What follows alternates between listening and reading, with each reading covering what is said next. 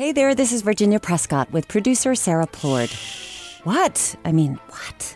We're having a secret drive. Right. If you love the podcast, consider making a small donation to the station where we make it, and we will send you some secret swag. What is it? I can't tell. It's a secret.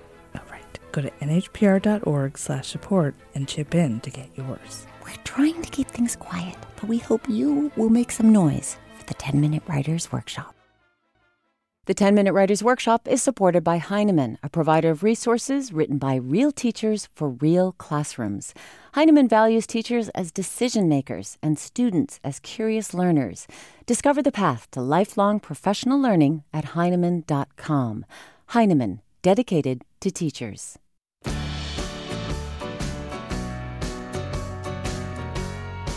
Hi there, I'm Virginia Prescott, and this is the 10 Minute Writers Workshop.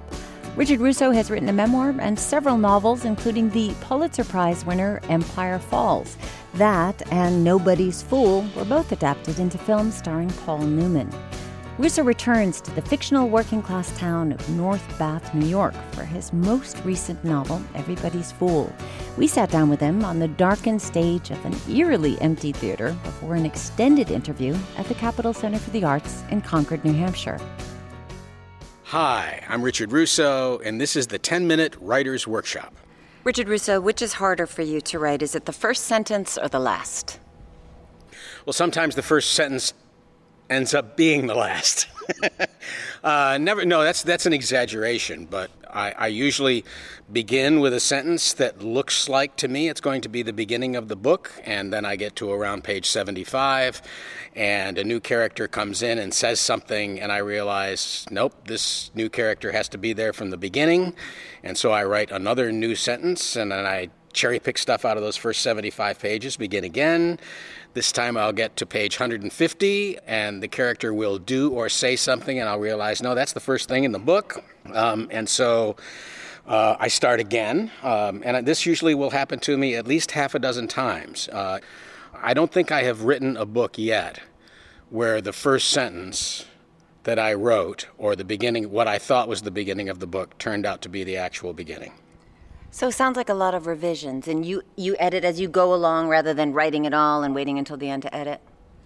That has changed over the course of my career. Um, when I was a younger writer and didn't fully appreciate how difficult it was to write a novel, I had great, mm, what's the word, chutzpah, I guess, about uh, a book.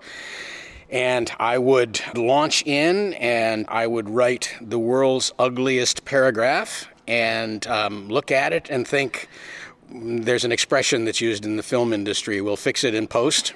And i used to be that kind of novelist. I would just i just had this this confidence that whatever was wrong could be fixed at at any particular time. Now in my 60s knowing how many things can go wrong in a book i really hate to build on a foundation that i know is not completely level, you know, because a half of a half a bubble off of plumb in the ground floor may not be anything, but you go up 17 stories and you can see that thing tilt with the naked eye.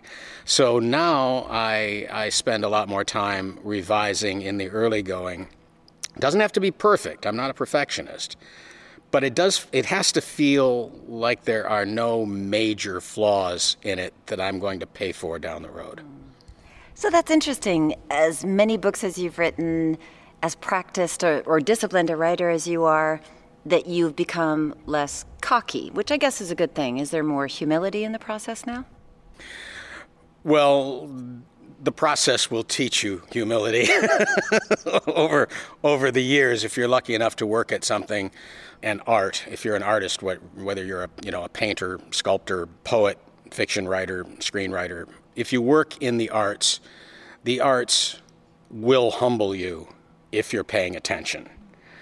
And um, you can at the end of the process as some artists do you can pretend like you knew you were doing all along and that there was never a doubt that you would pull this off.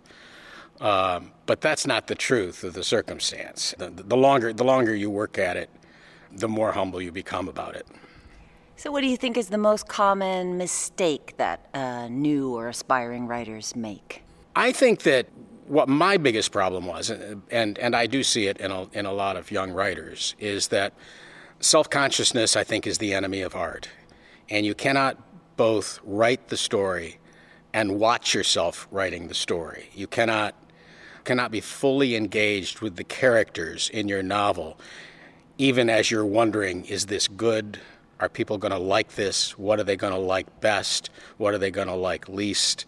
Will it make any money? Will I be able to pay my bills? I mean, all of those are relevant real life questions. And you get to ask them, I suppose, when you're not writing. But when you are writing, you yourself have to get out of your own way. And I mean, we're all ambitious. We all want to write well, and we all want to be well thought of. But in the beginning, a writer really can get in his or own, his or her own way if you don't give yourself over completely to what your book is really about, and it shouldn't be about you. Are there personal habits that you learned or would encourage new writers to take up? Well, first of all, think of it as a job like any other in one sense. I mean, in, in some way, uh, in, in the most important respect, it's more like a vocation than a job. But in, in a very basic sense, uh, like any other job, you're not going to get paid if you don't show up. Um, so, so show up. There are days when you're not going to feel like working and work those days anyway. Um, don't get in the habit of saying, all right, I'll work twice as hard tomorrow. I'm going to take today off. I'll work twice as hard tomorrow. Or I'm going to take a couple of days off, and then, boy, I'm going to work the whole weekend through. The only thing that'll do is teach you how to hate the weekend. Um, and so um, it's, it's best, I think, for young writers in particular, not to be overly ambitious about how many hours they put in on a, on a given day if you write for an hour and a half, two hours, as I did, because that's all I could I could do as I was as I was a teacher at the beginning. If you have 45 minutes, that's what you have. If you have an hour and a half, you have an hour and a half. But you're really not going to need more than two hours of drafting on a story. If you do that, you know, two hours is going to give you two or three pages, which at the end of the week is going to give you 20 to 25 pages. And then factor that out 52 weeks a year, you're not going to have a book, but you're going to have something the size of a book. You don't need to do any more than that. What is your personal worst distraction? What the thing that keeps you from getting work done? Over the long haul, I have not really allowed myself to be distracted very much. I'm pretty religious about the way I go about things.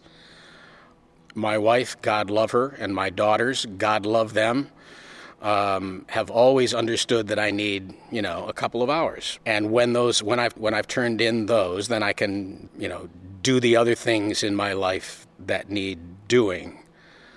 Um, Alexandra Styron tells this incredible story of her falling down the stairs in the family house, uh, and she broke her arm, and it was dark in the cellar, and she didn't dare call upstairs into the house because her father was writing. Now, I didn't, yeah, I did not, I did not uh, instill um, that kind of, uh, of regimen on my family, but, but it is important for a writer to just find out what's going to get the work done and to not permit those kinds of distractions if you can help it. What for you is the best environment for writing? Well, boy, I used to love writing um, in coffee shops. Um, when the phone rang, it wasn't for me. There was always a very pleasant ambient buzz of human conversation in there that I didn't have to listen to. You know, coming out of the fictional days into that kind of world is, is really reassuring in a, in a way. And then came cell phones.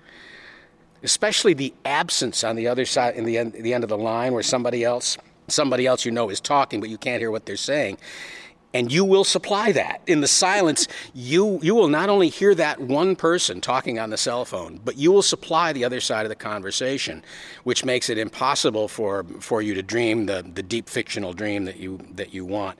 So now anymore it's not it's not perfect but I've actually I've actually learned to work at home in my office where when the telephone rings it is for me. And where one minute I'm seated at, at my desk with a pen in my hand, and the next minute I'm standing in front of the refrigerator with the door open with no memory of how I got there. so it's not ideal, but it's what I have. What is the best advice you ever received about writing? I don't know if this falls under the heading of advice or not, but it was the single most important thing I think a teacher said to me. My first novel, unpublished novel, unpublishable novel, and unpublished novel, um, I wrote when I was finishing up my degree in creative writing at the University of Arizona. And so I set that first novel in Tucson, um, and I gave it to my my mentor to read, and and he he gave it back to me with the news that I was expecting. I knew it wasn't very good, and he told me that it wasn't. And he said, um, if there's if there's a bright spot in this, he said, well, you're one unpublished novel ahead of an awful lot of people. And he said the other thing was that there was about 35 pages of backstory in the novel that took place in an upstate New York mill town. And he said, boy, that really came to life. You knew those people. And that was the knowledge, actually, that I had been running running away from for a long time. Sooner or later, every writer has to ask himself or her, herself, who and what do you love? And until you answer that question, no amount of knowledge is going to get you where you want to be as a writer. It's it's only when you know who and what you love will your vision really take shape and your voice become genuinely your own and not just an imitation of somebody else's. So when you're writing and in that period of struggle and you know six revisions in, do you have another fantasy job that you would you would like to pursue or like to have had rather than writer? Maybe there's a more maybe there's a more noble way to live a life than to than to sit by yourself all the time inventing people and and what they say and do to each other when in fact there are real people out there who often need a lot. Yeah, and so uh, what would the, what would that fantasy job be? Well, you know, it, it, would be whatever whatever you're thinking about at the time. You know, if you're thinking that poor children don't have a chance in this life, or, or that if you're thinking about the fact that that you know 60% of American children go to bed hungry, well then you think, well, shouldn't I be doing something to alleviate that very particular problem for for real people? And what it comes down to, of course, is that we all only have one life and we make a choice.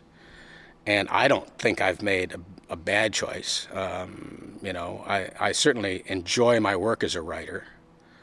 It's great fun. I've learned tremendous empathy uh, from writing that I might not have learned any other way. And people tell me when they read my books that it often helps them in some way. So I, I don't have any regrets about the career path that I've chosen. I can't imagine, you know, on a day to day basis looking at my life and thinking that I was put here to do anything else other than what I'm doing. But of course, there are those days, aren't there?